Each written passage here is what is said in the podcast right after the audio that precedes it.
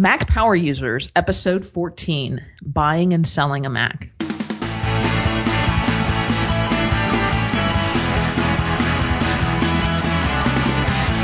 Welcome back to another edition of the Mac Power Users Podcast. I'm Katie Floyd alongside my co host David Sparks. How are you this evening, David? I'm doing great, Katie. Good. This is a um a topic that I've that's kind of been on the list for a while. You know, we've got this list that just seems to see growing as we get ideas from our listeners. But um, I had kind of an interesting experience this past weekend.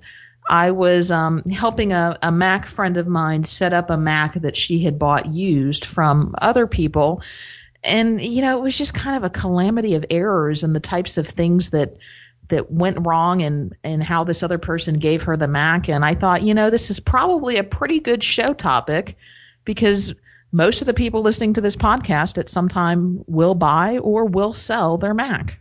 Well, let's uh I guess let's dig on right in. So the first I guess most people when they buy their Mac buy a new Mac, first owner, out of the store type deal.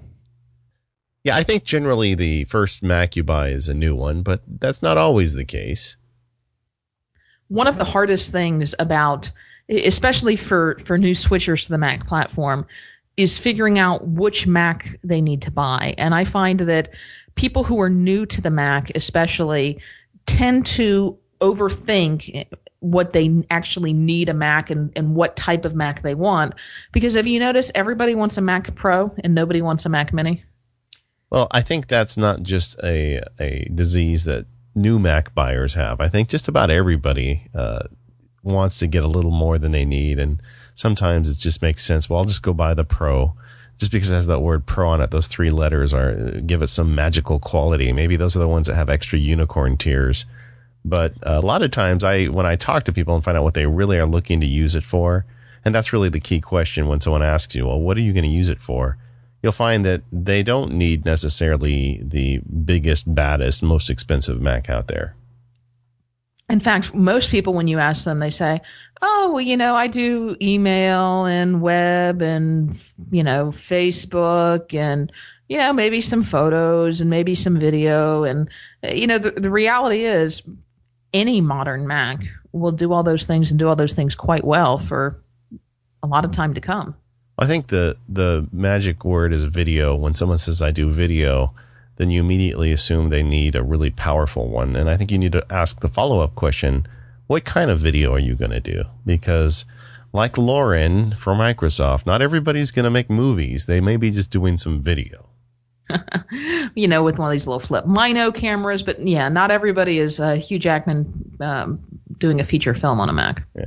And frankly, uh, the uh, the lower end Macs are just fine for most videos.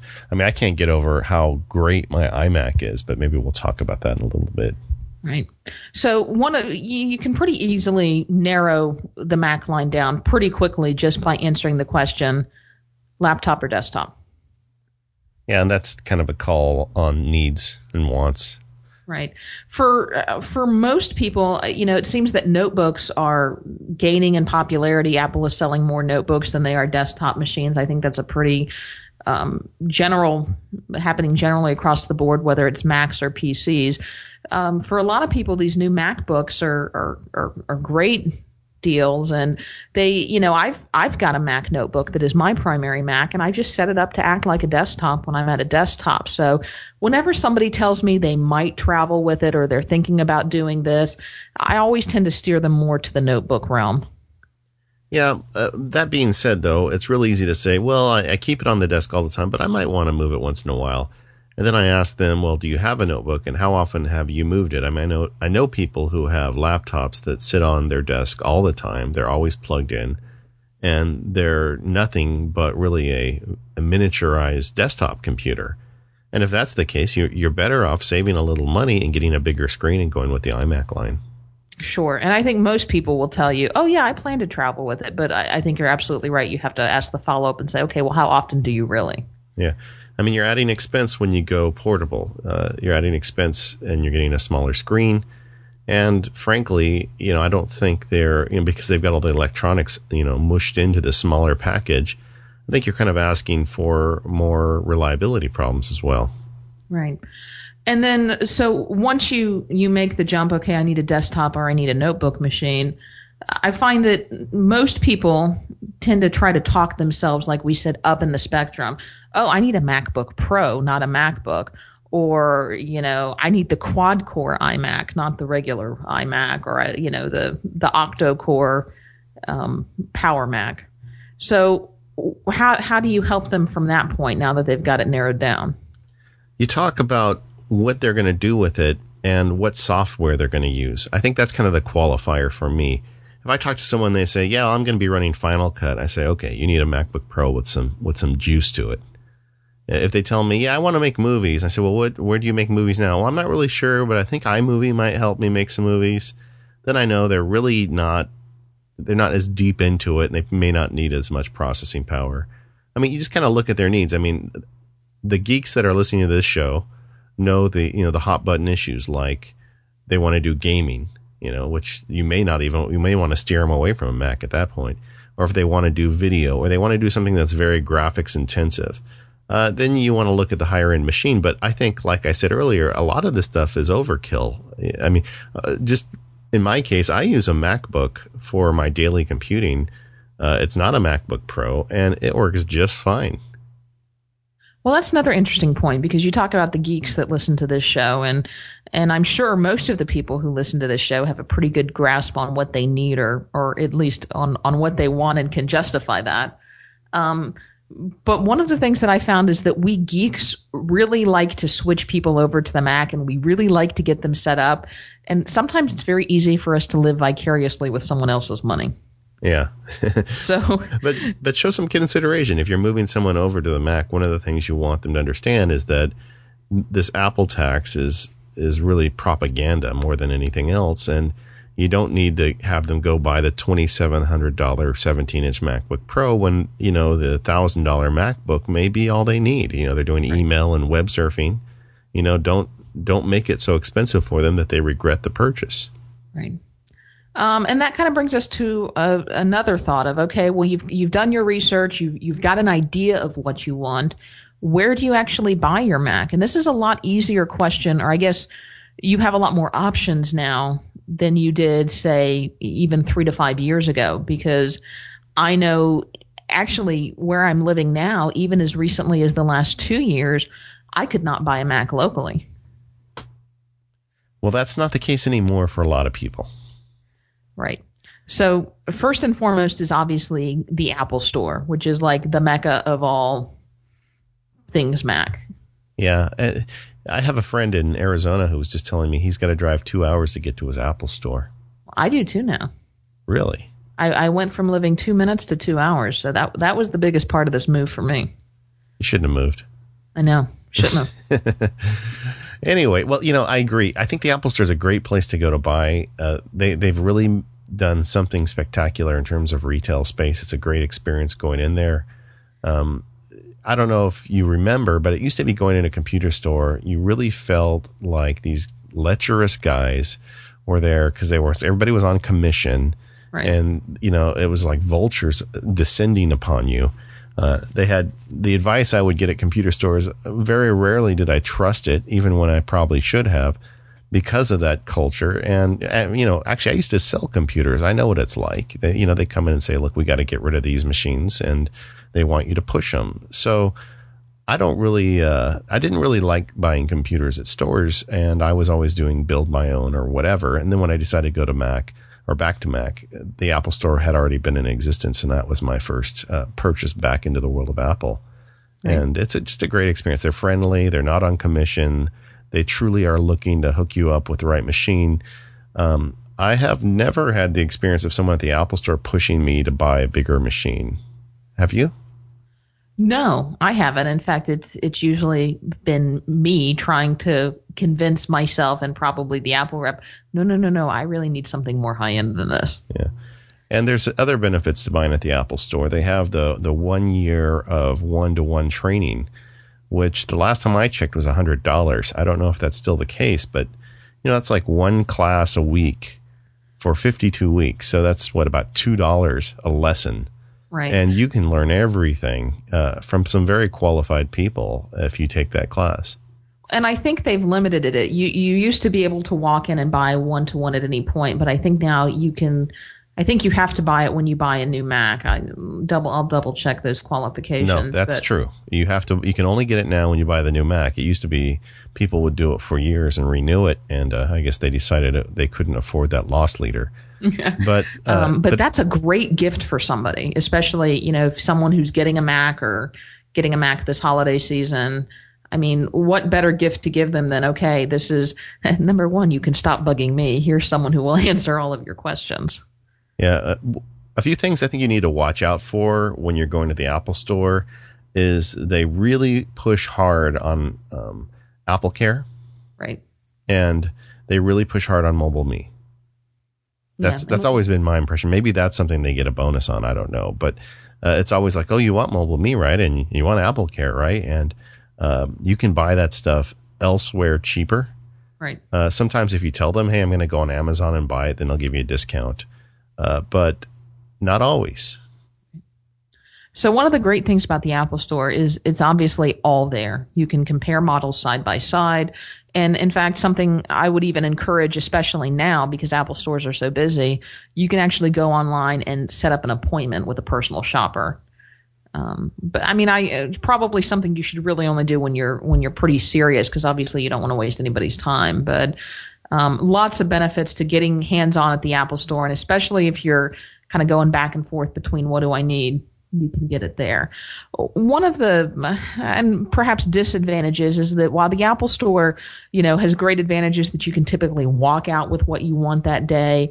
Um, they have most of the base configurations in stock, unless for some reason they're sold out of that particular configuration. Um, and you can do some upgrades in the store at the time of purchase. But my understanding is that those upgrades are typically a little more expensive than if you were to custom configure them on the Apple Online Store. Have you ever done any upgrades in store at the time of purchase? Yeah, recently I bought a, a new iMac, well, about, I guess, eight months ago, and I always go buy the RAM elsewhere. And, Right. you know, I've, I've got to know a lot of the people in the Irvine Apple store because I, well, I wonder why. But anyway, uh, so I went in there and they said, Hey, uh, why don't you upgrade it to the RAM? I said, Yeah, I'm going to, but I'm not going to pay your, you know, King's ransom. And they said, Oh, it's got a lot cheaper. And it indeed did. I think it cost me, uh, $90 to go from two to four gigs. And I was pricing it online at the time. It was about 70. So that was only $20 more. And it was Apple RAM, you know, so they could never claim later that I, you know, screwed the computer up by using, you know, inappropriate RAM. And they upgraded it for me right there. And it was worth $20 to me, frankly, to just have it done. Yeah. The other option, which is where I've bought my machines for years, uh, has been the Apple Online Store. And one of the reasons I really like the Apple Online Store is that they had the custom build to order options where you could, you know, most of the Macs now are come in pretty standard configurations that work for most people, but you can add more RAM, you can add more hard drive. You used to be able to configure different video cards depending on the type of Mac model that you had. And you still can in some cases now, but you could you could really customize your Mac. Now, of course, the downside of that is, you know, the more customized you get, they do take longer to ship. And in fact, my MacBook Pro that I could have walked in and, and picked up off the shelf of the Apple store, but didn't because they didn't have them in stock that particular day, you know, ended up taking three or four days longer to ship because I had done some custom options that I would have rather just had it instantly. You know, one of my favorite things about the online store is their refurb store. That is, that is, I have bought many a Mac there. Yeah, that's the thing that a lot of people don't realize exists. If you go to the Apple Store website and you go look on the left side to the very bottom of the page, and it, it'll have a clearance, but it also has like a refurb section. And a lot of times you get computers in there that are even the current generation or the prior generation that have been refurbed. And all that means is that for some reason Apple got it back. But, you know, somebody here in America has looked at the computer, spec'd it, approved it and certified that it's just like a new one.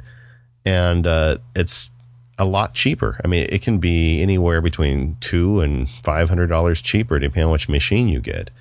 And that is a real savings. And it shows up in a brown box, so you don't get quite the same, you know, Apple experience. But that's how I bought my uh, unibody MacBook.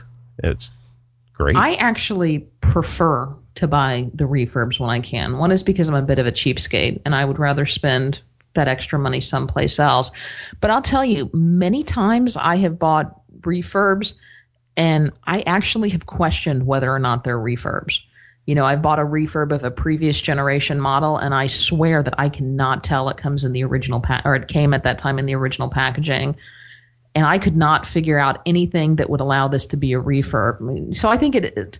I don't want to say that Apple regularly does this, but I think sometimes they do. They do put their old stock at, on the quote unquote refurb store. Well, it's a great deal, and if you're looking for a new Mac, I usually start there because right. you're not going to get a discount like that in the store, except in a few unique circumstances, and that's how I bought my iMac. Um, I was going to buy an iMac off the refurb store, and I called a friend of mine who works at the Apple store in Irvine and said, Hey, I'm thinking about doing that. What's going on in your store?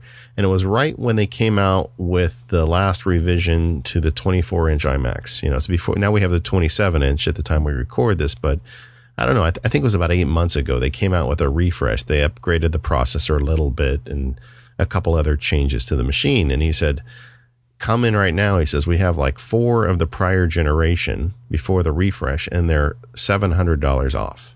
Wow. And, you know, I dropped everything and ran down On my way. Exactly. And so I was able to, to get a really good deal on this beautiful 24 inch screen that I get to look at when I uh, met home. So it, they didn't just have your credit card on file. I, am not that bad, but it, I wouldn't be surprised if it is. Uh, so if you're looking to buy one and you're okay getting the prior generation, uh, whenever Apple does a refresh, and if you're interested, call your Apple store because you may get a very good deal.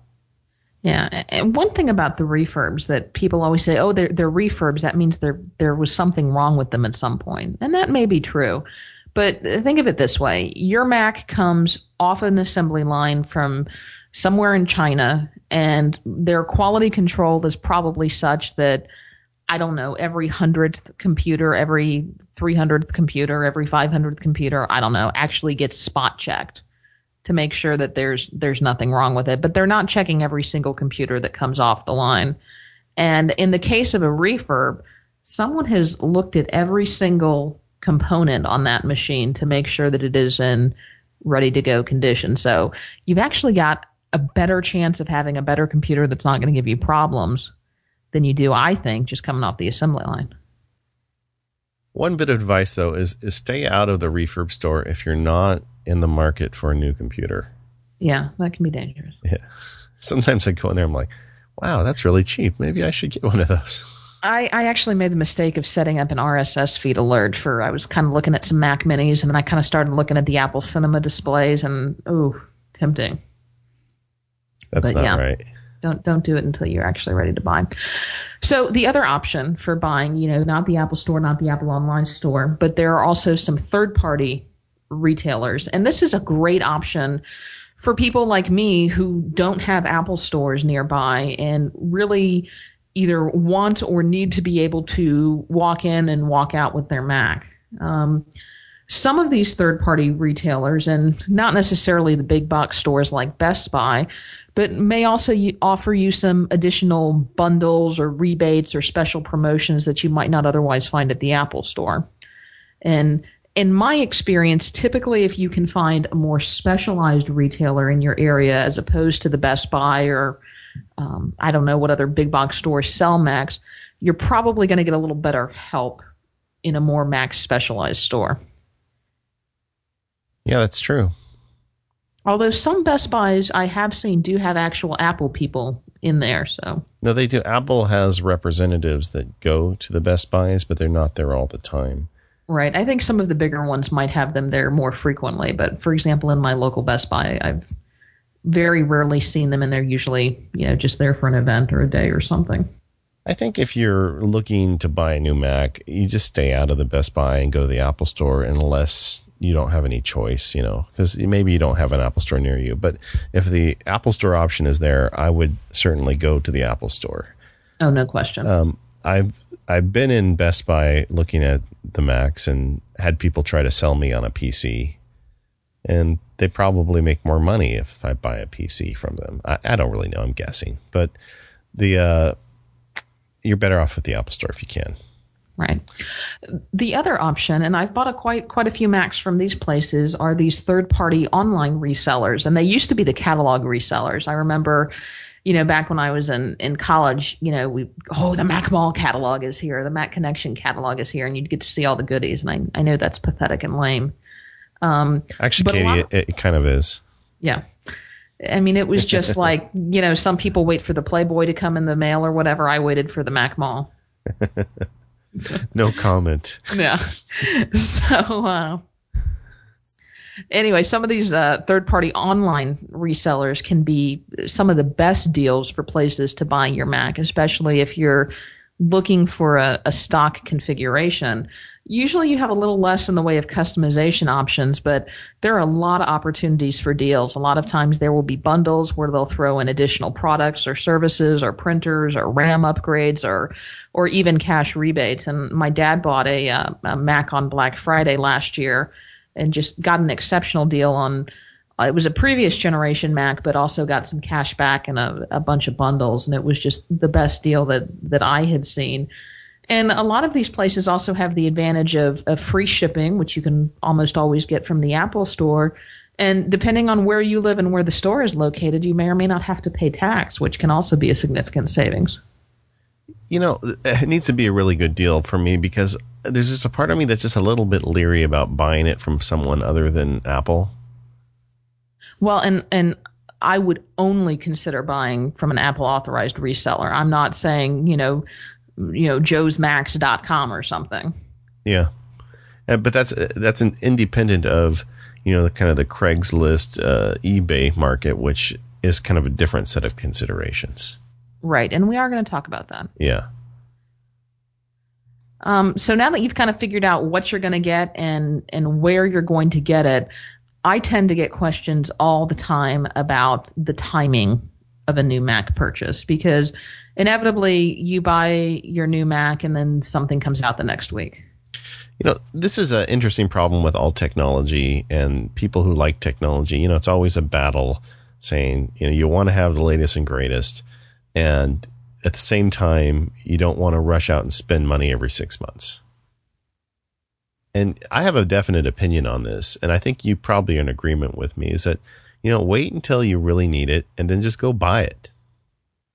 It, it is so easy to push that decision off forever, always waiting for the next best thing to come out. And, you know, if you really do need a Mac and you're pushing that decision off, especially if you do work with your Mac, you know, you're probably actually losing money, losing time, and, and certainly putting up with a lot of frustration working with a machine that you've outgrown. Yeah, for me, a good example is my unibody MacBook. I, I bought it off the refurb store and I think within about three weeks, Apple announced the 13 inch MacBook Pro.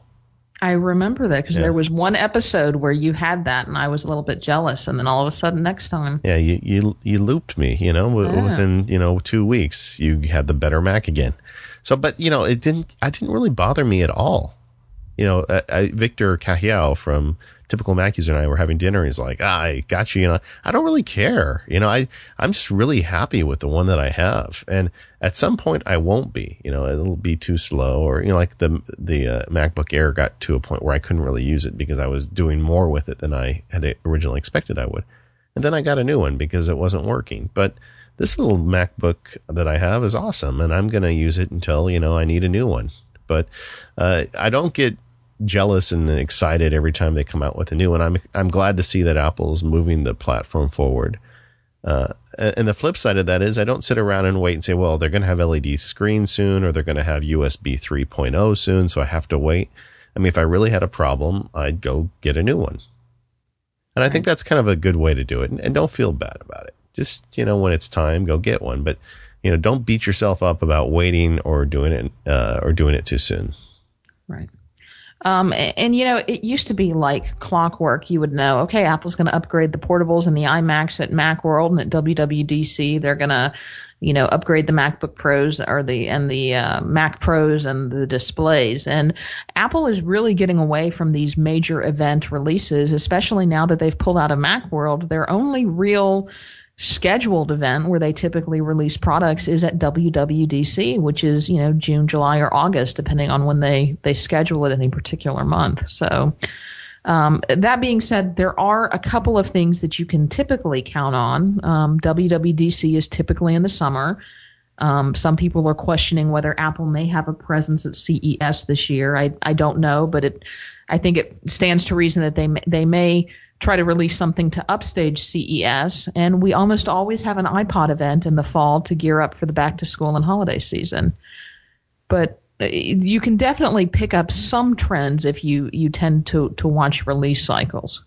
It also seems like they, they tweak the laptops or do something to talk about usually before people go back to school. Right. Yeah, but you know, it's uh, you, there's even websites devoted to tracking the lifespan of current generation Apple hardware, where you know it gives you advice as to when you should be looking for new ones. But I think it's all smoke and mirrors. Who the heck knows? That's true. Some of it is, but but that being said, I'm not going to buy a Mac the day before WWDC unless my Mac crashes and burns. Yeah. So. And even if it does crash and burn, you're going to wait a day. I am going to wait a day, but only a day. Yeah. That's it. Yeah. And remember, Apple does have that 14 day return policy. The other the other point to make about the Macs in particular, you know, separating the other Apple products is they do major refreshes, you know, every two or three years, it seems. And they don't, you know, everything other than is incremental. So, you know, we just got, for instance, the new 27 inch iMac. I would consider that like a major kind of product redesign based on the prior 24 inch iMac. But now for the next year or two, I think every upgrade to that 27 inch is going to be incremental. The processor will get a little faster Maybe the RAM will get a little deeper. Maybe the hard drive will get a little faster and bigger. But right. y- you know, it's not going to be a, you know revolutionary new design. Right. So you know, don't get hung up on that either. I mean, they say, well, it's due for a refresh. Well, what kind of refresh is it due for? It's just a little processor upgrade. You're probably not going to notice the difference. Right. Maybe it's five percent faster. If that's a if that's a big deal to you, then wait. And then we talked about this a little bit, but you know, in terms of tips for getting the best price on your Mac, we've already talked about the Apple Special Deal section, which is probably the uh, the biggest tip that I have for getting prices. And then, you know, compare prices and check deals. You know, Apple typically has a Black Friday event, so that's you know the day after Thanksgiving in the U.S. is is probably going to be one of the better days to buy a Mac. They usually have some kind of corresponding event um, in Europe and other areas, so you know, if you're looking to buy a, a, Mac this holiday season, that may that may be a good time. And if anybody would like to buy me a Mac, I can get you my shipping address. you know, another thing, uh, point to make uh, just on that question of when do you buy a new Mac? Sometimes uh, to tie yourself over, if your Mac's getting a little long in the tooth, uh, go ahead and put a little extra RAM in or upgrade the hard drive you know, if you're not anxious to replace it, maybe just a little bit of an improvement, you know, get a new mouse, do, just do something to make it feel a little newer and shinier. And that may tie you over for another six months. Yeah, I, I tend to keep my Macs just shy of three years because I like to sell them before the Apple Care runs out. And probably at, a, at about the, the year and a couple of months or the 18 month mark, uh, you know, I plan on, I'm probably going to up the RAM and maybe get one of those fancy schmancy solid state hard drives you know, just a little something to to tide you over. I'm not familiar with that that brand, Fancy Schmancy. Are they Fancy are they Schmancy? They're yeah. quite expensive. I bet. so. okay, um, so so let's say get back into the store and you're buying your Mac. So what else do you need when you buy it?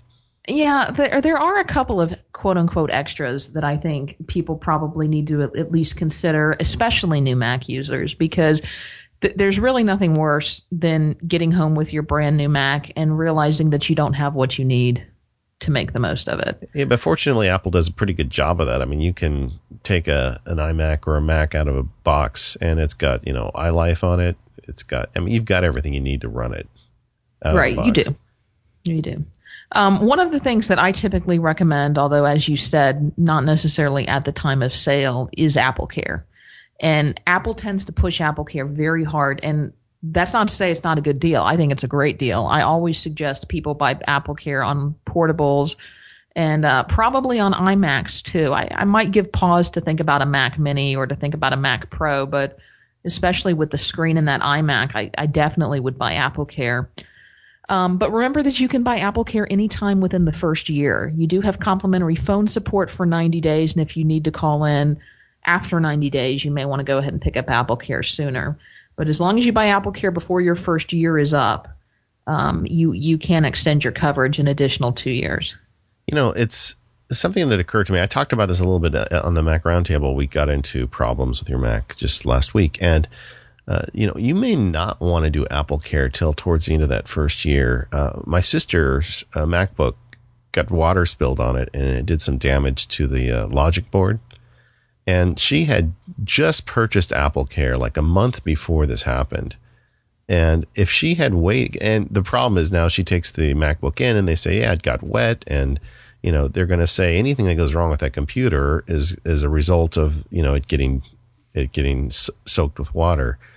So her Apple Care really lost a lot of its value to her.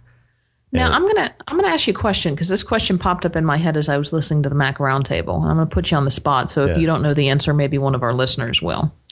I understand that in that situation, Apple Care would not have taken care of your sister's problem, nor necessarily should they have. Yeah. But if your sister went into the Apple store, or someone who has non Apple Care covered damage went into the Apple store, said, Hey, mea culpa, this is what happened. You know, I want Apple to fix it for me and I will pay out of pocket for it. Um, and Apple fixes it. Would your Apple Care then pick up from that point forward? I don't know.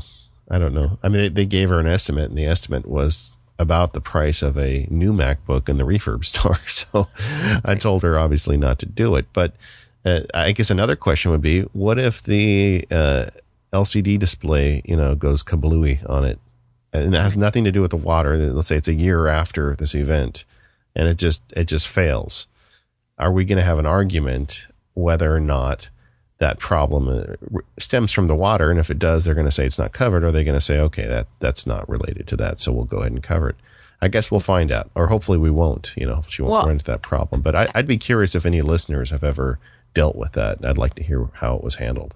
Actually, Allison, you know, our friend Allison Sheridan had this issue where um, I don't remember the exact facts of the situation, but I think it was her daughter's portable um, her, had gotten a coffee spill or, or something that they'd taken care of themselves and the Mac came back to life and was working with no problems and they'd worked with it for years with no problems. And then all of a sudden a completely unrelated issue and I don't know what it is, but you know, let's say the DVD drive or something um, stopped working years after this spill related accident.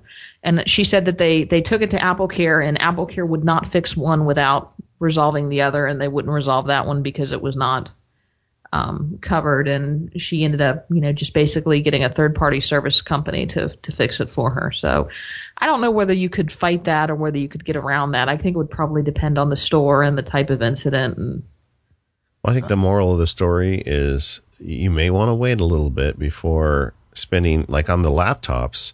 Apple Care is on the MacBook Pro 13 inch. It's two hundred and fifty dollars. Right. And you can get it on Amazon for about 200, but even then, that's a lot of money. You may want to put off purchasing that till you're closer to year, but don't let the year go by. I totally agree with you. For a laptop in particular, buy the Apple Care. Right. I, I got a new Mac out of it. Um, one of my old MacBook Pro. I mean, it was I think a couple years old, and they were having trouble. And I took it in two or three times. They couldn't get it fixed. They just gave me a new one.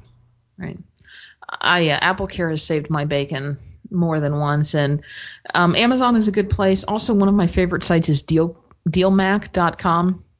And they don't sell themselves, but they link to good Mac deals. And I ended up buying Apple Care from, I think it's LA Computer Company, and saved myself about 80 or 90 bucks.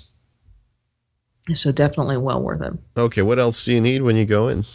Well, I think you've already mentioned this on one of our other shows, but if you don't already have one, don't leave the store without a backup hard drive. Uh, don't go home without a backup drive. Don't seems, go home. I think the Apple Store seems to overcharge on that stuff. Every time I've priced the hard drives there, they're about you know fifty or sixty dollars more than the same machine at a uh, at Best Buy or some big box. Yeah, that's probably a good point. Okay, don't go home without a backup hard drive. Yeah. Um, and then I tell you what, I, although I I really hated my first time capsule ever since I've gotten that replaced, which I think was just a a bad box. I really like the time capsule. If you don't have a backup hard drive, and if you need a, a wireless router anyway, you, you can't get a better router than the Apple Airport Extreme, even though it is fairly expensive. And sometimes you can kill two birds with one stone that way. Yeah, I'm I'm lucky. I have the first generation time capsule, but I've never had any problems with it. And it's just like a trooper. It backs up my wife's MacBook all the time and and my MacBook as well. A little tip that probably is totally unrelated to a topic of our show.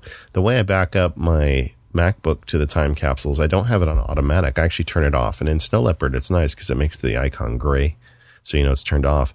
And then when I'm going to bed, I just, you know, leave it on the desk and click backup and it does it while, you know, I'm going to sleep. It doesn't take too long. And I, I usually remember to do it every night, but not necessarily every night. And that way you don't get kind of the lag and the other issues you get with uh, it backing up every hour.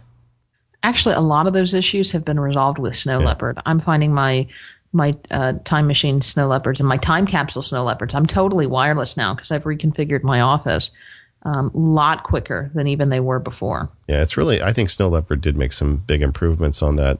And I know there's also third party apps that can help you more customize your, uh, your backup that way. Right. So this next item is a little more questionable, and that is Mobile Me. I'm a big fan of Mobile Me. I've had it since it started although I don't think it's necessary, and I think Apple tries to push it pretty hard. What are your thoughts on to Mobile Me or not to Mobile Me? Well, they give a discount when you buy it with a new Mac, and it, it varies. I think it's about thirty percent off or something, and right. uh, it just depends on the person. If you're, you know, kind of geeky and really into it. I really like it as well. I I'm happy to pay my my money once a year. I have actually a family account because I've got a lot of people in this house using the Mobile Me services. But uh, some people who are just, you know, computer users who check email, do word processing, and go on the web, they don't need that stuff. And uh, sometimes I think Apple pushes it a little harder than they need to. I actually think Mobile Me may be more valuable for iPhone owners than it is for Mac owners, if that makes any sense. Well, if you're Mac plus iPhone, it's it's really great. I mean, having that that sync of your calendars and contacts and all that well, and the Find My iPhone and the remote lock. I mean, if if that saves your bacon once, it's more than paid for itself. You know, they, there's a bunch of rumors, and actually, there's some proven fact that Apple is building these huge server farms. I really hope that means that they're going to be stepping up that service. I'd like to see them do more with it. Yeah, I agree. Uh, but Mobile Me again, it's one of those things that you can you can get at a discount if you buy it with a new Mac. But um, I typically don't buy it from the Apple Store unless I buy it with a new Mac. Yeah, and I think you can probably match the discount once again at Amazon or some other service. Sure. I mean, all it is, in the, you get a box in the mail with a with a number in it, and you type. There's not in. even a CD in it anymore. Yeah.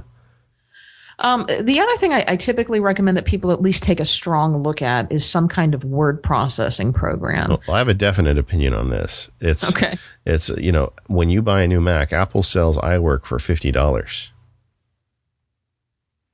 So that's a no-brainer. I mean, just just get it. I mean, uh, Microsoft Office, even the student and teacher edition, I think is 150 last time I checked, and uh, it's it's not iWork. Let's just put it that way. I, I think unless you're somebody who's this you know high-powered guy who must have Word on your computer or must have Excel because you're going to be doing pivot tables.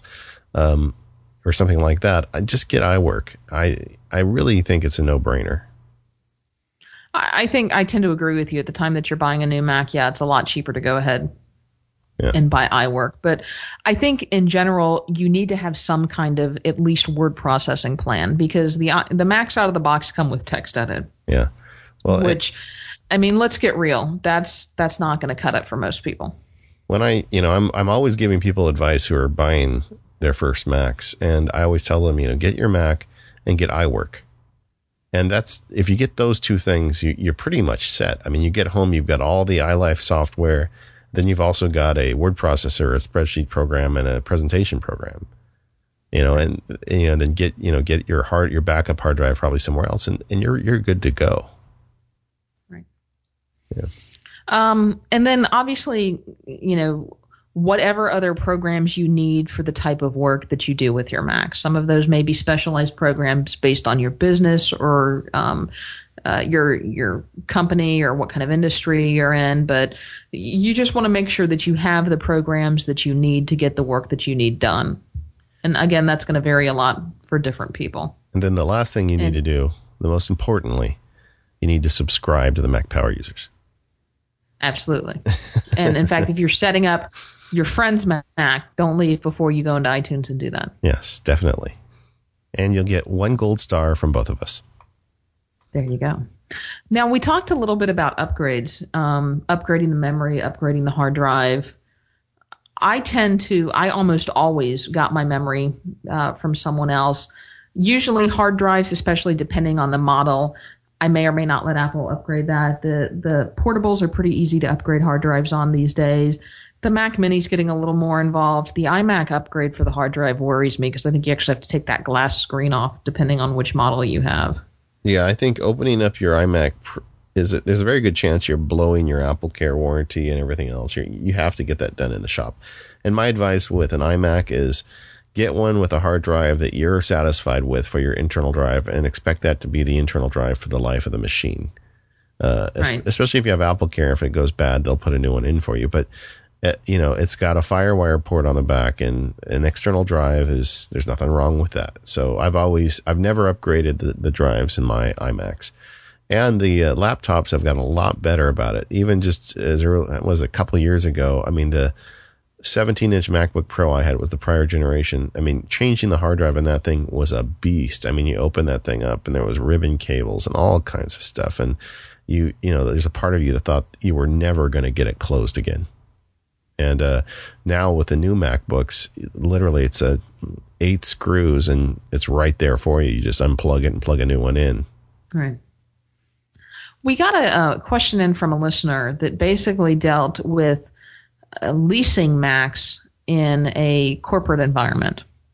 And that's something I personally don't have any experience with. So a lot of it depends on the deal that you're getting and your specific circumstances. But I do have some general thoughts, and I think you do too, on leasing equipment. Yeah. Well, you know, we started the show, we swore we'd never give legal advice. Um, I'm, I'm just going to say that I've dealt with clients that leased computer equipment, and I think pretty much every one of them that did got screwed. Um, uh, the the way they run those leases and then they have buyout provisions at the end, it ends up costing you a lot more money in the long run than if you just went and purchased the equipment. Or you can you know you can buy it on terms. You can have a bank help you finance it. You don't necessarily need to lease. Uh, that being said, I know there's some honest lease companies out there that are trying to come up with solutions, and maybe it'll work for you. But uh, I would be very leery about signing a lease for uh, computer hardware. Yeah, I tend to agree with you. I personally don't like leases. I wouldn't lease a car. I wouldn't lease a computer. But you know, there there are possibly some situations where it would seem to make sense. Yeah. So, all right. Well, I think we've pretty much covered buying new Macs. Anything we need to go back and hit? No, I think we got it. All right. Now, this is a smaller subset of people, but what if you're buying a used Mac? Have you bought many used Macs over the years? Uh, no, I haven't. I usually get a new one, but I'm actually thinking about getting one for uh, my daughter's desk. And uh, yeah, I was thinking like a, a, used iMac would be just fine for that. Right. There's there's a lot of great advantages to buying a used Mac, and that's because you know I would never even consider buying a used PC. But Macs hold their value for so much longer, and they have such a good useful life that in a lot of cases, especially when you don't need the latest and greatest, buying a used Mac makes a ton of sense. You know, that's another point along this Apple tax line. Everybody always says, well, it costs more to get a, Mac. And I'm not convinced of that when you consider the value of the quality of the components and the built in software. But even if it is a little bit more than a PC, a Mac retains its value so much more. I mean, at, at work, we, we get these old PCs. They're just like a couple years old and we replace them and we get like 50 bucks for them. You know, there, there, there's it's almost worth nothing. Whereas you take a two year old Mac and you put it up on eBay, you're going to get five or six hundred dollars for it. It's just a well, you may get more than that. Yeah, it depends on the the computer, obviously, but I mean, it's just there's a remarkable market for these used machines, and you, you put that into it. Just realize that when you buy this computer, if you decide to sell it before you know it gets really old, you're going to get a, a, decent chunk of cash back, and uh, that's a value as well. Right. Uh, my favorite place to buy and even sell Macs is from my local Apple users group. And even if you don't join a user group for any other purpose, typically you can join and become a part of an email list. And, you know, every couple of weeks or every week, someone's on there wanting to buy or, or wanting to sell a Mac. And I really like dealing with, with user groups. Number one, because they're local. Number two, because I know these people. And I feel like if there's ever a problem, it's going to get taken care of. And I think you're a lot less likely to get scammed dealing with a local established Apple group totally agree. And also, it's, it's, even better if they have Apple Care still on it, so you can take possession of the machine. You can talk to the person, help them get the Apple Care transferred over to you, and you can put the machine in for whatever it needs. Right. Um, there are a couple of used Mac resellers that specialize in used Mac, and and sometimes they will offer their own type of warranty or guarantee, but from what I've seen, these tend to be some of the most expensive places to buy used Macs. Yeah. Yeah, and you know you're you're so, supposedly buying a little more peace of mind with it. Right. But uh, part of me thinks, look, if you're gonna if you want that, just go buy you know a new one with a refurb store and the other options out there. You can probably get a pretty good deal because the prices aren't that far off. You know, you go to a certified used Mac. I mean, how far off are you really from a refurbed MacBook? I'm looking right now at the refurb store. There's a refurbed MacBook 2.1 gigahertz for $679. I mean, wow. how are you gonna? I mean, are you really gonna be able to beat that? You know, and if if you beat it by hundred bucks, do you want to beat it by hundred bucks? I mean, why don't you pay the extra hundred bucks and get the Apple refurb unit? So I'm a little leery about that. I'm almost more thinking if you buy a used Mac, you know, get one that's much cheaper than what you're going to get, and just be willing to accept the consequences if you don't get exactly what you expected. Right. Uh, you know, another thought for my daughter's room, and you know, I'm, this is totally unrelated again, but I'm thinking another option for her, and stay with me on this Mac SE. Hmm. It's got no internet connections, you know, which I'm probably okay with. And Dad gets to play with it. Well, no, I mean she can do word processing now. What she really needs is to write her papers for school. You can get a floppy drive for those. I mean, they they uh, burn to the current floppy rate. You can get a USB floppy drive for the house iMac so she can, you know, make a text file or a Word file. I'm really thinking about that.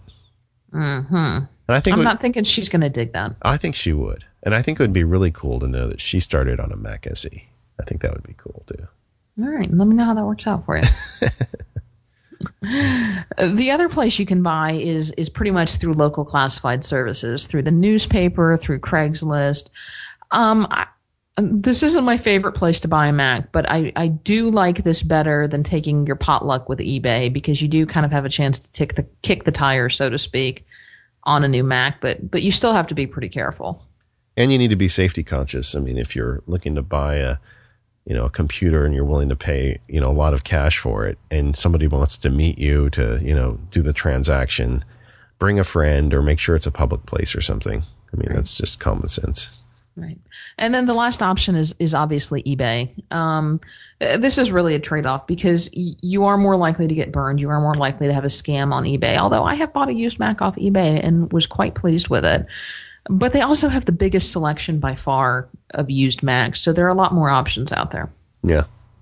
Um, I always, whether you're buying a Mac locally or over eBay or in person or over the phone or whatever, there are a couple of general questions and considerations that I, I tend to recommend. Obviously, you can do more if it's in person. Um, but one of the first things I ask is, are you the original buyer? And if not, where did you get this Mac from? Yeah, makes it, sense. It's kind of like buying a car. You know, I, I want to know where it's been. Is this is you know was this the car that your grandmother owned that she only drove to church and back, or was this the car that your you know 16 year old son owned and you know flipped a couple of times yeah yeah also you know make sure they have the original dvds right um, and that's actually a problem that I, I ran into with this Mac that I was setting up for someone this weekend. Um, they bought it from kind of a friend of a friend who literally just handed them the computer, had all their data on it, had no DVDs, had nothing. And we actually had to spend quite a bit of time and money going out and having to buy you know, the Leopard DVD, the iLife DVD, and the iWork DVD, so she could erase it and, and clean install her stuff on it. And that was that was a pain. And then then you start thinking about that six hundred and seventy nine dollar refurb MacBook. Exactly. What I've just been better off doing that. So, um, and especially, I want to ask when was the Mac bought, and do you have proof of purchase? Because I'm particularly looking is is it covered by Apple Care? Yeah. Because Apple Care is transferable. Yeah. So Usually, people uh, who buy Apple Care are first to tell you that when they're trying to sell it to you anyway, but you never know. Right. Um, and then a lot of by getting answer to, to these questions will kind of give you idea of okay, what's the history of this Mac? Because if someone doesn't have answers to most of these questions, you know, oh, I don't know, or it's a friend of mine or a buddies of mine, you know, then you got to start asking questions like, okay, is this legit? Yeah. So, and I always ask for, especially you see this more on eBay, I want to see photos of the machine that you're selling me. I don't want to see f- stock photos of the machine that you got off of Apple's website. Yeah, that's a red flag. If you're looking on eBay and they're showing you the Apple picture of a computer, then you definitely want to see the actual computer. And I've actually emailed people before and say, "Hey, can you send me a high res photo? Do you have a higher resolution photo of this? Because I want to zoom in and, and kind of use that as a as a spot check to see if if there's any damage." And a couple screenshots of the system information wouldn't be bad either. Right. Now, if you're buying off of eBay or if you're buying sight unseen, that's you know, that's probably going to be somewhat the extent of what you can do. Is there anything else you can think of that you can do to try to protect yourself if you're buying a Mac sight unseen? Well, there's there's the typical eBay, you know, things. You want to see what the seller history is. If it's somebody who's only sold one or two items, I would not buy a computer from that person. It's just they need to develop a history and show that they're actually a reliable seller. And you know, you never send a money order, and you know, just you know the typical stuff you're gonna learn dealing with eBay. Sure. Now, if you can buy a Mac locally, which is my preference, I always want to see the Mac in person and be able to spend, you know, at least a good 20 or 30 minutes with it before I make the decision whether or not I'm actually going to buy. And most people who are legitimate who are trying to sell you a Mac should be reasonably accommodating to this. And if they're not, that's another red flag. Yeah. If they're not, then don't bother. I think is probably the advice. Um, you had a really good list in the outline. I like uh, the first one you had listed was the battery. You know, if it's a if it's a laptop, you know, get the battery health monitor app, or or even just look in. Uh, I guess what is, is there a built-in way to check your battery health? I've always done it with third-party apps. Um, you can now in some of the newer Macs. I think if you hold down, um, is it the Option key or the Control key, and click on the battery option, That's it right. will actually uh, uh, show you battery health. But you can also go into the Apple System Profiler and see how many loads and what the charge cycle is on it, Yeah. and at what percentage the battery is. But I still like those third-party programs like Coconut Battery or iStat or something like that. Yeah. And then ask if the battery was ever replaced and when. I actually had a battery that was placed uh, replaced under Apple Care and um, sold the Mac within a couple of months of that happening. And for me, that was great because I was able to say, "Hey, this is a a, a three year old battery on a eighteen month old MacBook." Yeah. So And the next thing was test the ports. yeah, test the ports and also test the uh, super drive. Uh, take a DVD with you and make sure that the optical drive works. Play it for a few minutes and make sure that it's not skipping around. Obviously, take a DVD that you know is in good shape and doesn't skip around anyway. Testing a hard drive. Make sure you bring one that, that will pull a load off the uh, USB port. Right. I think that's kind of a common problem with Macs. Sometimes the USB ports don't put out enough juice. Right. Test your USB ports, and and I and I would even say bring a hard drive that pulls a load, and then bring something else because a lot of these times I've had hard drives that will not run off of a single USB port, and I either have to get one of those Y connectors and cables. So that doesn't necessarily mean that there's something wrong with the USB ports. Yeah. It could also be an issue with the drive requiring too much uh, power. And um, this one's usually a little more difficult, but if you can, if you're in a situation where you can check the Ethernet port, um, a lot of times Ethernet ports will go bad, but the Wi-Fi will still work. So, and and that's something that you may not know, especially if you're checking it out at a coffee house or Yeah. or something like that. check check the trackpad. You know, touch all the keys. You know, open text edit. make sure all the keys are actually registering. Right. Uh, does the Wi-Fi get online? Or are you having any signal dropouts or any problems with that? Um, you know, are the hinges solid? You know, just you know, give it a good kick of the tires. Does the screen look good? Are there are there any visible signs of abuse? Um, you know, even a superficial crack or scrape, you know, can be a sign that this machine wasn't particularly well cared for. Uh, cared for, you know, especially if there are any dents or any damages to any of the corners or um, to any of the sides of the machine, because that can be an indication that it was dropped.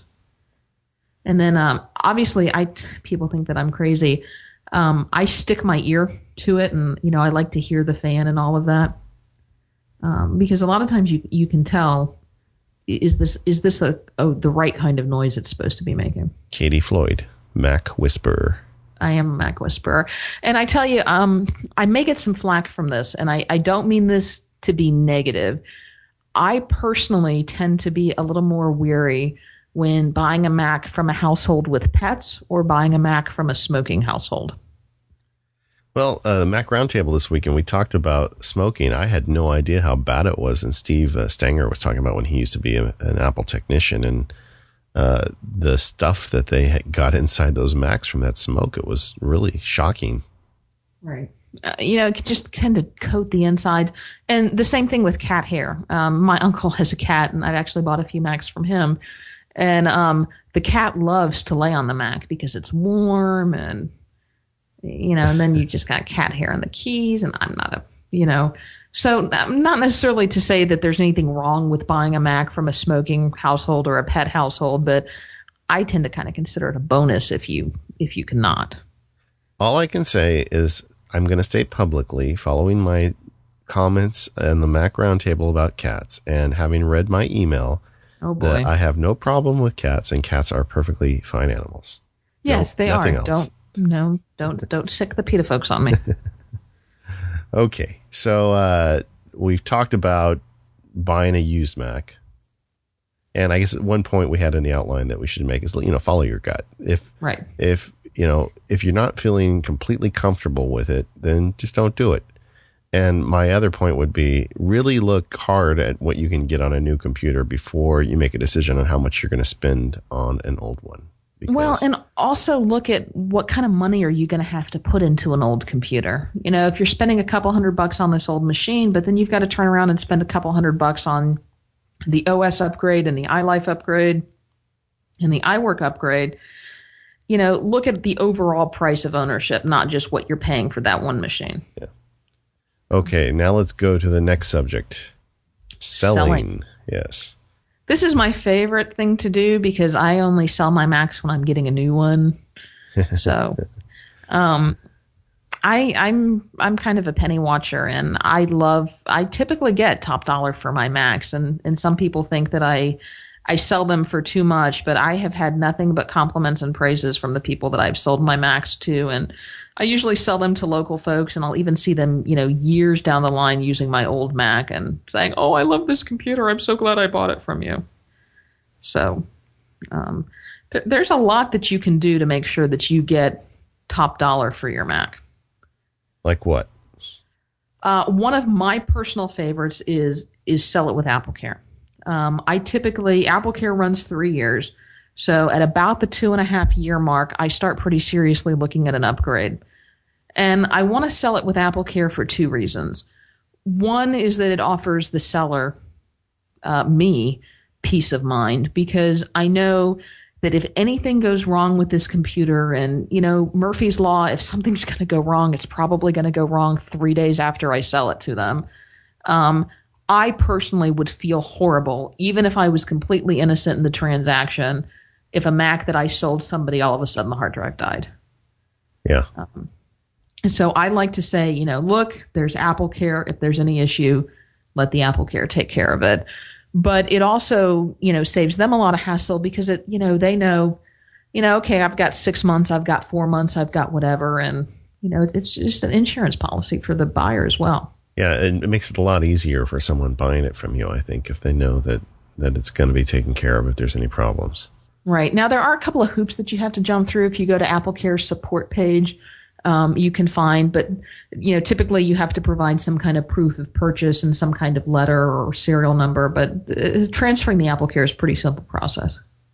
Do you get that feeling? Uh, you know, I sold an old Mac to a friend, and uh, she hardly ever uses it, and it's it kind of bugs me a little bit. You know, I'm like, come on, how come you're not, you know, putting it through this its was my favorite computer.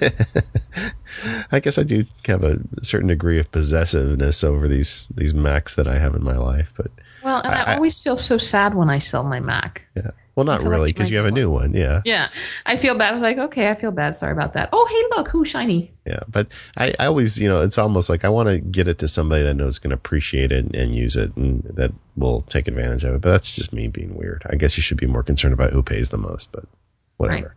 No, you've developed a bond with your your machine, so.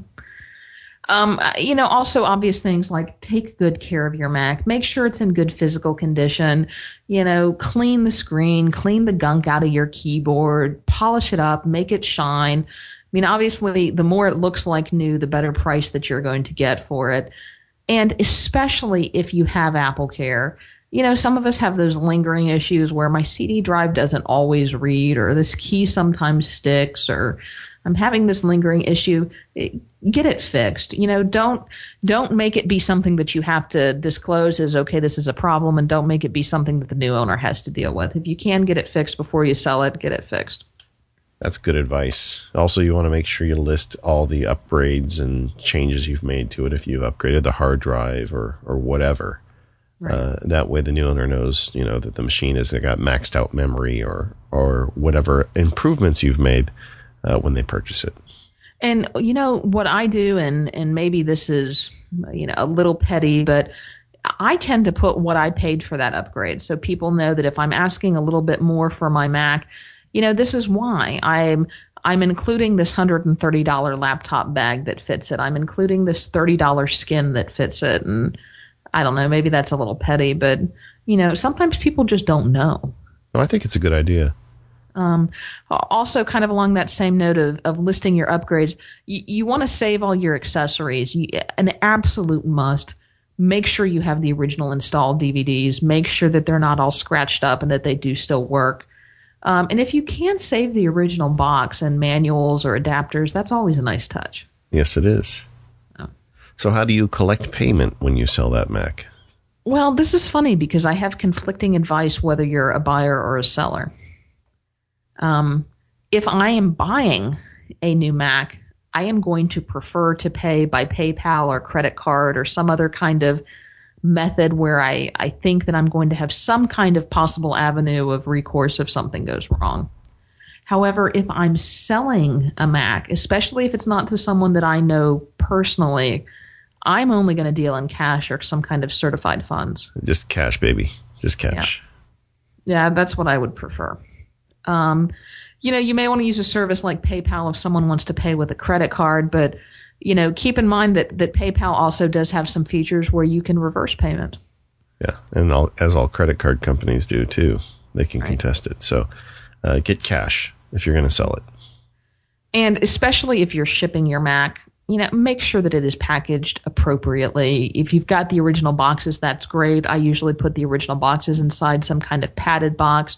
And I always buy insurance, whether or not the seller has re- or the buyer has reimbursed me for it. You know, you don't want to risk something happening with the postal service. Okay, so let's say you've sold it. What do you need to do to secure your data? Well, hopefully you do this before you actually sell it and get rid of it. Yeah. But before it leaves your possession, you need to get all of your data off of the Mac. And fortunately, Apple gives you a very easy way to do that with the uh, the erase tab. Right. I do a full erase and reinstall of the operating system. Um, and not only just an erase, I do a secure erase. And I do a seven pass or maybe even uh, the 35 pass is probably overkill. Um, but I almost always do a seven pass erase or at least a three pass erase if I know who I'm selling it to. If you need to do a 35 pass erase, Katie, I really want to know what you have on that computer. If you need to do a 35 pass erase, you just need to sledgehammer the computer. The uh, I I used to know a guy that literally did. They took his hard drive out and drove a nail through it. Oh wow. That was his. That was his final task with each computer. But I agree. I think a three pass erase is plenty. But you know, seven is seven is fine too. I mean, just set it and go to bed. Right. And remember, this is going to take a long time. Not only do you go to bed, but especially on these, you know, 320, 500 gig hard drives, terabyte drives, you may need to go to bed and let this run for a couple of days. So, you know, don't start this process when you've promised the person that you'll deliver them the computer the next day because it may not happen. And uh, if you're replacing the computer, and I think we did talk about this on setting up a new Mac, is I usually don't sell the old one until the new one is in place and fully, you know, loaded up and, and working. Uh, right. So then and it's no, then it's yeah. no harm to to go ahead and erase it because you know everything's good. And sometimes that's hard because I definitely understand the situation where you are counting on the money that your old Mac is bringing in to pay for your new Mac, and if that's the case then I would say just make sure you have a clone backup of your old Mac's hard drive before you erase it. Yeah. Uh, a couple of them, preferably. The, the other thing I do uh, when I'm setting it up for, usually when I sell my Macs, it's usually to someone I know, is I, you know, after I reinstall the OS, I actually, you know, put their name in, their address. I set it all up for them. Uh, it depends on the person. There's some people that I know that won't bother to do that themselves, so I'll do it for them. There's other people that I know that just like that experience so I'll just set up the OS and let them go through the process of, of doing all the input.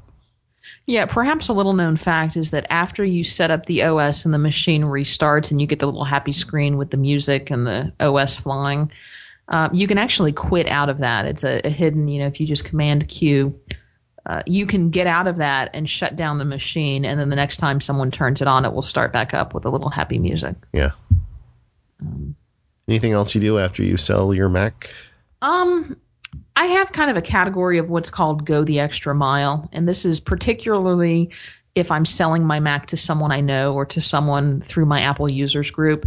Um, I tend to get top dollar for my Mac. And one of the reasons I do that is because um, I almost always will tell the person who's buying it and, and even advertise it in my listing that I will spend up to two hours of my time one Saturday uh, with you in this new Mac, helping you transfer your data from your old Mac and helping you get set up and comfortable with it. And, you know, sometimes people do or don't take me up on that, but it, it really seems to be a nice touch and it, it kind of gives everybody, you know, warm fuzzies. And if I have a computer that is not covered by Apple Care, again, typically if I'm selling it locally to people that I know and trust aren't going to scam me, sometimes I will offer my own warranty on it and say, hey, you know, if, if the hard drive dies or if anything happens within 30 days, let me know and I'll either take the Mac back or take care of it. But I would not do that in all cases. Yeah, that's that's really generous of you. But like you said, if you're getting a, a premium price for it, uh, you maybe you're willing to take that risk. Right, and and typically, again, I, I tend to sell mine through my Apple user groups to people that I know, and to me, a lot of time the relationship is worth more than than losing the money on the Mac. If there truly is something wrong with it, whether it was my fault or not, um, I'm never knowingly going to sell someone a bum Mac, but nobody wants to have their brand new Mac's hard drive die, and and they're going to blame you whether it was your fault or not. And you know, be honest, I, have never told people that, but since I usually know the person buying my old computer, if if something went wrong with it, I would make it right. So I'm sure someday somebody's going to pull that and use that against me, but I'm okay with that. okay, well, you know, we I think we've done a pretty good job of talking about uh, buying and selling your Mac, uh, but we also had a lot of feedback from the Task Manager SmackDown episode. Oh my goodness, that was a very popular show. Yeah, I'm glad. I, I was very passionate about OmniFocus, and uh, I, and I think that came through. You were with things, and I think it was fun because they're good apps, and you know, there's there's enough difference between them that they're good for different people. So, and that that we got a lot of good email back from people explaining why they liked one over the other, and I really enjoy reading that and learned a few things as well. Uh, one of the first emails we got that I that I uh, looked into was from Ryan concerning his use of OmniFocus and he talked about the process of being able to add tasks with a mail message. And indeed, in OmniFocus, there are a set of rules that allow you, if you code it properly, you can send an email to yourself and it, OmniFocus will read that email and add a task, which is pretty neat. But uh, I knew of that and I had played with it a while. The reason I didn't, I don't use it, frankly, is I find it easier with the quick entry panel. That when I do, um, I can just do a, a voice message like I talked about during the episode. As fast as I can do that, it's it's actually easier for me to do that than to actually stop and prepare an email that's going to send me the task. Um, Ryan was using it, I believe, with the Reqall service. I believe he was the listener that was doing that, and uh, that's interesting too because Reqall allows you to dictate something, then they they create an email off of it, and he had a very interesting workflow. I'm going to look into that, but um, to be honest, I really like just the note to self method that I use because I can record very quickly and it uploads and I can input new tasks very quickly as well at the Mac. Well, I think a lot of it depends on where you are. I mean, if you're at work on your PC and think of something you want to add to your OmniFocus and you don't have the iPhone client, that may be a very easy way to do it is to email yourself and then when you check email at home on your Mac or especially if your Mac is at home on, you know, receiving email, it can kind of all be taken care of before you get back home. Yeah, and to be, you know, to be clear, Ryan gets like triple gold star geek points for setting all this up. I'm very impressed, and uh, I just, I just, I'm not sure if it works for me, but it, it's definitely something I should have mentioned because it's a, it's an interesting feature that that Omni Group obviously spent some time making that happen.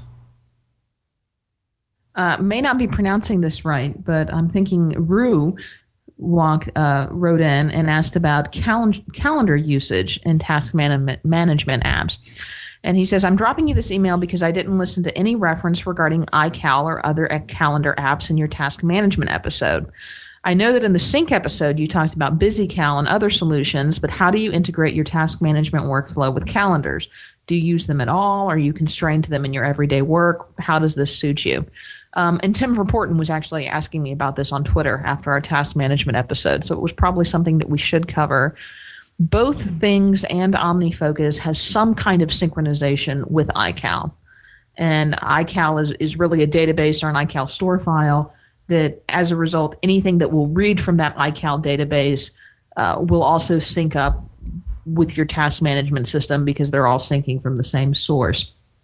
Well, In, to, to, qu- to quote the CEO of the decade, right? I think the, you know, that's a bag of hurt I don't want to get my tasks into the iCal system. I know it works for a simple system, but I don't have any interest in having OmniFocus, you know, barf up all my tasks into iCal. One of the things that, that Things has, gosh, um, is um, you can specify specifically what category of tasks. Tasks with certain tags get synced to certain calendars um, or tasks in certain groups get synced to certain calendars. So you do have some control, or you can turn the syncing off completely. Um, but I, I can definitely see how some people, especially if they don't have hundreds of thousands of tasks like you do, David, um, might like to see it in their calendar app, especially if they've always got their calendar app up and they maybe don't always have their task management app up. Yeah, I, would agree. I mean, I think it may work for some, but it wouldn't work for me. And just to answer the question, the way I use the calendar is, is I really don't use it for task management. I do have some interesting ideas about calendaring, and maybe we'll talk about that another day. But I, I schedule myself to do work. I mean, I make appointments essentially with myself. Sometimes there's a brief I need to write or something I need to do with my daughter, and I, I will put time in the calendar to do it and treat it like an appointment. But that's not really task management so much. Um, but I, I really yeah, don't. more time management. Exactly. We also heard from Dominic, who talked about how he was listening to us in the hospital. Ooh, that was a that was a, a, a I enjoyed hearing that, and hope everything is working working out well for him and his family. And I, I hope that he saved money on you know any drugs that he would need to go to sleep because obviously he had us to to help him with that. So yeah. Uh, but he was talking about OmniFocus, and uh, he's an OmniFocus user as well. Uh, he made a good point about the support ninjas. Uh, Omni Group has great uh, support, and I don't know what things is like, but uh, with Omni Group, they are very good about getting back with you with any little problems you have with the uh, the application. I've emailed the Cultured Code folks once or twice, and I have actually gotten responses back within two or three minutes. Good. Not necessarily to say that's that's always the case, but I was like, whoa, their response is in my inbox already. Uh, we also heard from uh, Durbrow, who put a comment on the website, and I don't know if that's his name, but that's the the name that was listed on the comment, where he talked about uh, a third party app we hadn't talked about called the Hit List, which is a, a real simple task manage, management application, but but pretty well done from what I've seen of it. And that may be one you want to look at if you don't want to go as deep as the things in OmniFocus route. Right. And just if you guys aren't aware, we do keep the comments open on our website. So not only can you go there to get links to things that we talked about in the show, but typically after the show, there's also some pretty decent discussion of people, um, you know, that people have posted out there in the comments section. So that that's probably a good resource if you uh, have a comment or a suggestion, and and we do peruse through there. Yeah, we heard from Terry, who is a student, and she had talked about some of the applications she uses, like uh, Paranote from Useful Fruit and Notebook. Uh, and we're going to get to that. I think maybe that's the next SmackDown, as we're going to talk about the various note taking applications or the various content management applications. Yeah, I think that's a better, better way, way, to put it. Better yeah. way to put it. We also got a challenge issued from Mark, and I don't know if this is something that David or I have time to kind of go through and figure out, at, at least not in the immediate future. So we figured we would issue the challenge, and if you have a solution, uh, get back to us because it's probably something we could all use. But here's what Mark said. Um, he's followed our advice and has purchased the Scan Snap, which has been great, and he's um, having a great old time getting all of his documents scanned. Um, he says, so far I've managed to get the highlighter pen functionality working to make the scanner populate with PDF, the PDF's keywords field with the text that is highlighted. But what I'd really like to do is get some help in how to write an automator script or more likely an Apple script that can run through Hazel uh, to rename the PDF files based on what the keywords are. He said, in an ideal world, the script would see the words gas bill highlighted prior to scanning, find those terms in the PDF keyword field, and then rename the document as gas bill 2009 10, for example. And uh, he says he spent a fair amount of time Googling a possible solution, but hasn't managed to cobble something together yet, but he thinks that it, it should at least be possible through the various scripting methods. And it's an intriguing idea. Yeah, so all the Apple script jockeys out there, if you've got an idea, let us know. Yeah, or, or just go figure it out and post it somewhere and send us a link. Yeah, that's that would work too. That would work too. Uh, we also heard from Karen, and she had asked about Macworld. Um, yeah, Karen is going to her first Macworld. Congratulations, Karen. You will have a blast. Um, and she did hear me say that I had recently changed my travel plans and was asking kind of what are the days to go and, and what's going on at Macworld that is, is worth seeing, especially for a newbie. And I think we're probably, I don't know if we can get to it before Macworld, but possibly going to have a Macworld show. Um, well, I know we're going to have a show at Macworld. Can I go ahead and announce that? I guess I just did. Yeah, yeah. Um, so let, yeah, let's break it down. Well, first of all, at Macworld on Saturday at was it two o'clock? I think it's two o'clock. Yeah, we. But double check because the, these things are subject to change. Yeah, but it, the the it, current plan, and we'll have it on the website and probably on our own websites. Uh, we're going to be doing a live taping of the Mac Power users on the show floor at MacWorld, which I am really excited for. It's uh, it's really I'm a privilege really for us. For. I think it's great, and I think it's a privilege because you know, first of all, this show really was born on the floor of MacWorld because Katie and I were talking about this at last year's MacWorld, and That's it's true. great that in just a year we've we've had enough support from the community that uh, they actually are allowing us to go and speak and and talk about our show and actually record our show right on the floor. So I think it's going to be great. I hope that some of the listeners are there and they will come by and support us and we'll think of what we're going to do for the show. We haven't really got the content figured out yet, but it's going to be a lot of fun. Yeah, it's going to have it, to be a little bit of a different type of show for Macworld. Um, because there will be an audience there. And I actually have on my calendar the show is set to start at three o'clock. It's supposed to run from three to three forty-five, and I think you were thinking two o'clock because we set up at two forty-five. Okay, well there you so, have it. But but double check us. And again, it's kind so- of subject to change. And the Mac Roundtable will also be at Macworld, so hopefully we'll be able to participate that as well, and that's also on that Saturday. And that'll be recording on the morning, I think around 10 o'clock, if Right. memory serves. So there's Okay. a bunch of different stuff going on at, at Macworld, and it really depends on do you have an expo pass? Are you just going to the show floor? Or are you doing the conferences? Yeah, I've in the past just done the expo floor and had a great time. Right. There's a lot Um, of the vendors that have booths, and there's a lot to learn just right there on the floor. And the reason that distinction is important is because Macworld, the expo, or excuse me, the conference actually starts on Tuesday, and you actually have a session on Tuesday.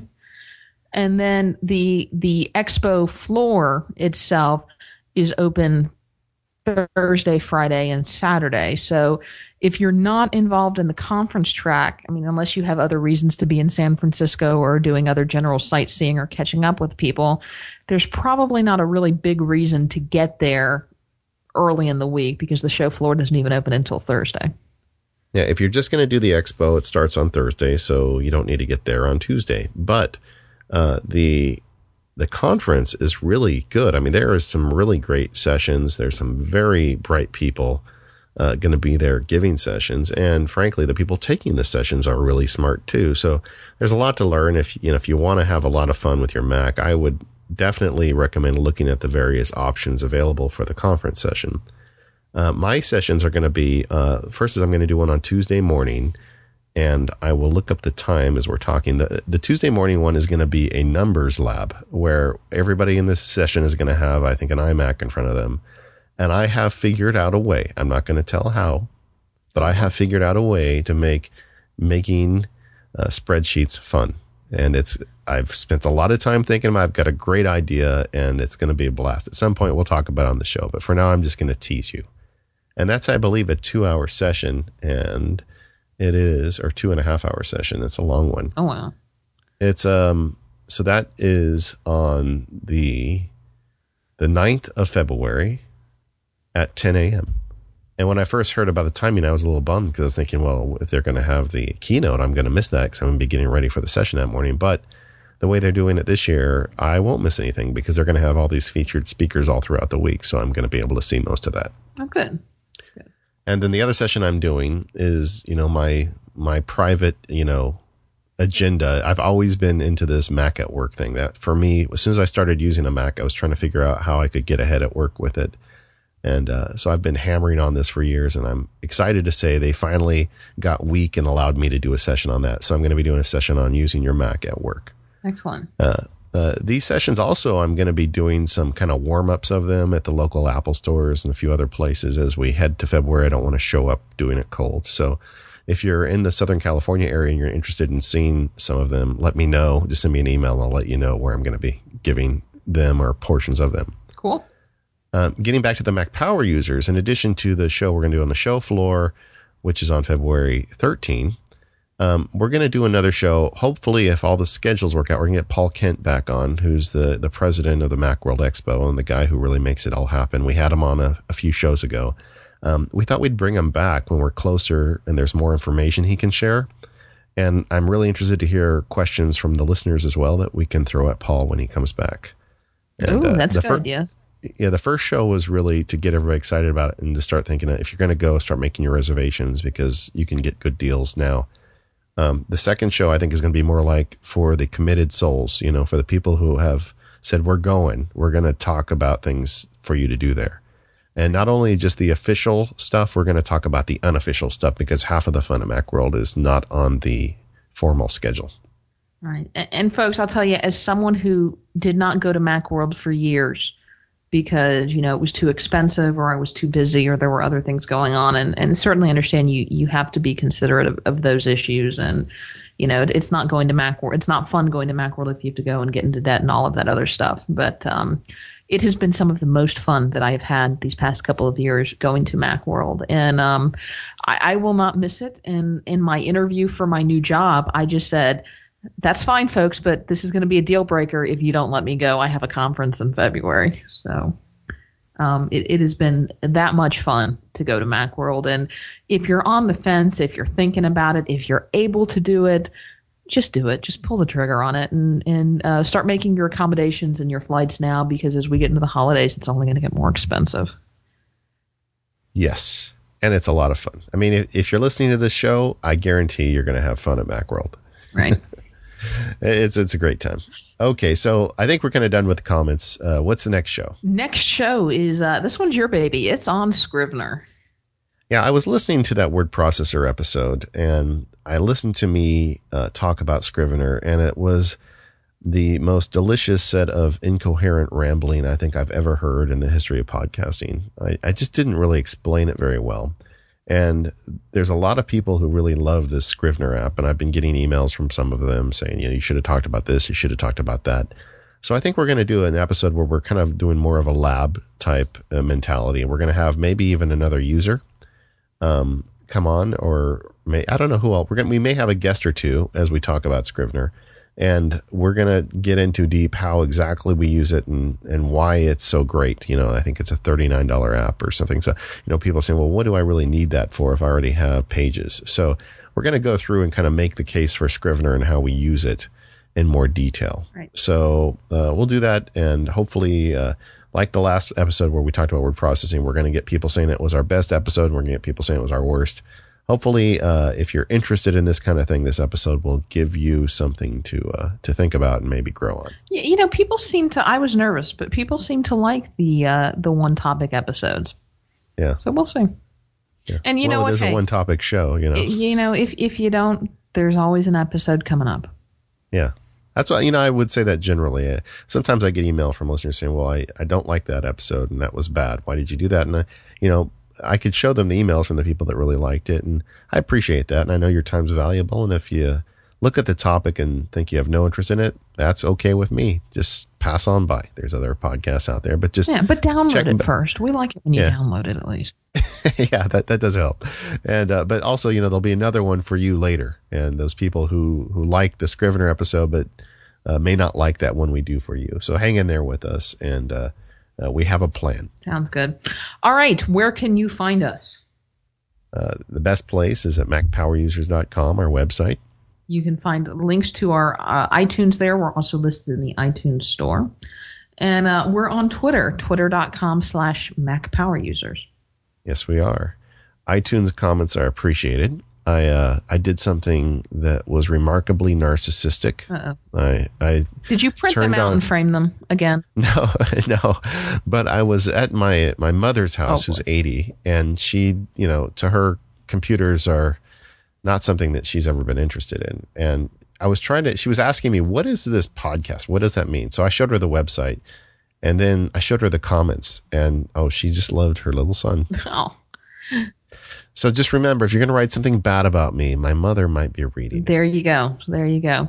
Um, so I do want to mention, uh, kind of while we're on the topic of uh, of, of contact information, that um, I definitely want want to plug David's blog again, but I also want to let you know that that some of my stuff, where you you may have been used to seeing me in the past, has changed. Um, uh, my podcasting co- co-host Corey Sierens and I over at the Mac Core actually recorded our last episode of the Mac Core a couple of weeks ago, and that is in the feed. And you know, it, it was just it, it'd been a great run, and um, you know, time to move on to do other things. Corey has got a uh, a a very interesting podcast that he is working on called Mac Sliders, and you can find his information. Um, and I'm still going to be doing the Mac Power Users and the Mac Roundtable. And I am also going to try to dip my toe into this blogging thing. Um, not really sure what I'm going to say. I'm, um, but I am looking forward to, um, you know, kind of having this this other forum to just kind of say what I want and, and share some of my thoughts on Mac and technology related topics. And uh, it's very much a work in progress. At right now, it's pretty much a landing page, but you can find that at katiefloyd.me. And um, so, you know, stick it in your RSS feed, stick it in your bookmarks, and, and we'll see what happens with that. Yeah, I'm really excited about that, Katie. As soon as I saw that, you went right to my RSS list. You're also now linked at MacSparky. Oh, so well, thank you. I um I I think it's great that you've got that, and I I'm curious to see what you do with it. So Well, yeah, me too. and then, David, you, of course, what are you up to over at MacSparky these days? uh, you know, I'm just like always, you know, a little bit of punditry. Um, I'm still doing a lot of review work on there, and uh, you know, I just have a great time. It, you know, the posting schedule is uh, has an inverse relationship to the amount of work I have at the you know at the day job. So sometimes I get more up in a week than other times, but uh, the whole thing, you know, MacSparky really is where it all started for me, and it's it's I, I will always you know keep that blog going and uh, write the things I do on there, and I just had a great time with it, and I really appreciate everybody who reads it, and I know that it's uh, it's read because when I don't post for a few days, I start getting emails, and and I love that. That makes me feel good that I know that some people get a smile reading the stuff I put up there. Good deal. All right, well, David, it's been fun as always, and uh, uh, hopefully we've we've given some people some good tips on how to buy and sell their Macs. Yeah, I, have had a, a good time doing this one with you. Thanks for taking the the uh, lion's share of work on putting this outline together, Katie. And I now have to go get that Mac SE out of the garage and figure out what I need to do to get it working for my daughter. Yeah, let us know how that works out for you. Okay, I will. See y'all next time. All right.